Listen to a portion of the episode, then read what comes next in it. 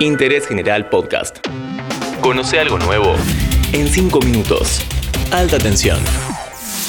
Hola, ¿cómo va? Bienvenidos una vez más a Alta Tensión en Interés General, tu podcast sobre energía favorito. Tenemos una bajante histórica en el río Paraná y eso está pegando fuerte en la generación de electricidad. En los próximos 5 minutos te vamos a contar por qué bajó tanto el caudal, cuál es el rol de las hidroeléctricas como Yacyretá en nuestra matriz y cómo impacta nuestro bolsillo. Pero antes de eso, si te interesa el desarrollo energético, en Interés General te presentamos la Diplomatura en Energías Renovables de la Universidad Católica Argentina. Ya está abierta la inscripción. Tenés que escribir a posgrados.uca.edu.ar para más información. UCA, tu casa de estudios. Remontemos el Paraná. El río Paraná es probablemente el más importante de nuestro país. Es el segundo más largo de Sudamérica después del Amazonas y nace en Brasil, en la confluencia del Río Grande y el Paranaíba. Al Paraná también llega el agua del río Iguazú, que cuando se cruzan forman la triple frontera entre Argentina, Brasil y Paraguay. Y ahí también confluye el río Paraguay, que a su vez toma del Bermejo y el Pilcomayo, los ríos de la región chaqueña. El Paraná baja desde allá y llega hasta la cuenca del Río de la Plata, pasando por las provincias de Corrientes y Entre Ríos al este y Santa Fe al oeste.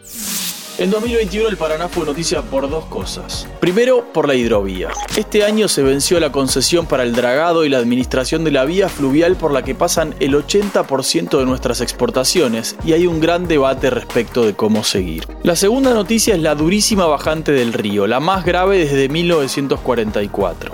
El gobierno declaró la emergencia hídrica y no se sabe muy bien cuándo volverá el caudal normal, de 16.000 metros cúbicos por segundo.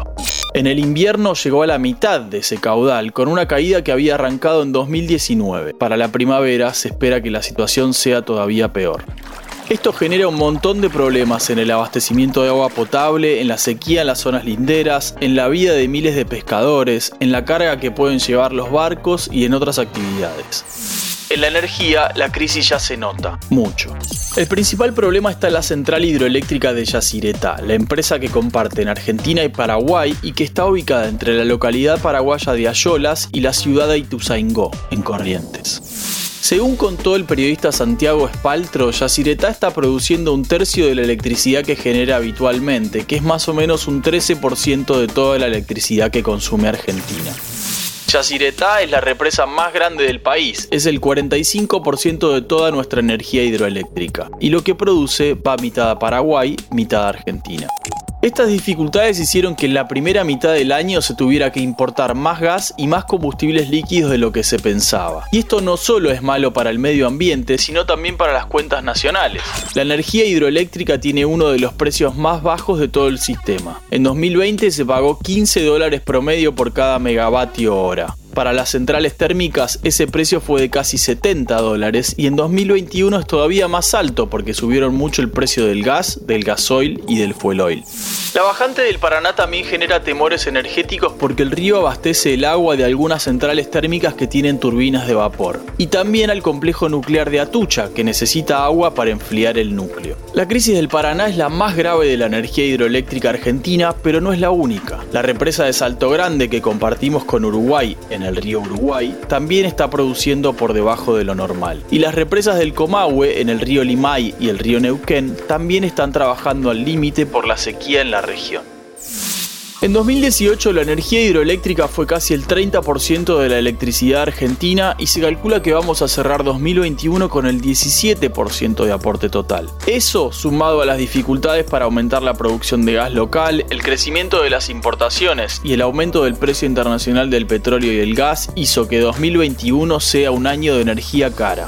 El costo de la electricidad en junio fue de 85 dólares por megawatt hora generado, un 35% más de lo que costó en junio del año pasado. Eso se traduce en mayores subsidios, que este año van a ser altísimos, y más presión en las tarifas de electricidad que en la ciudad de Buenos Aires y Gran Buenos Aires ya están muy retrasadas.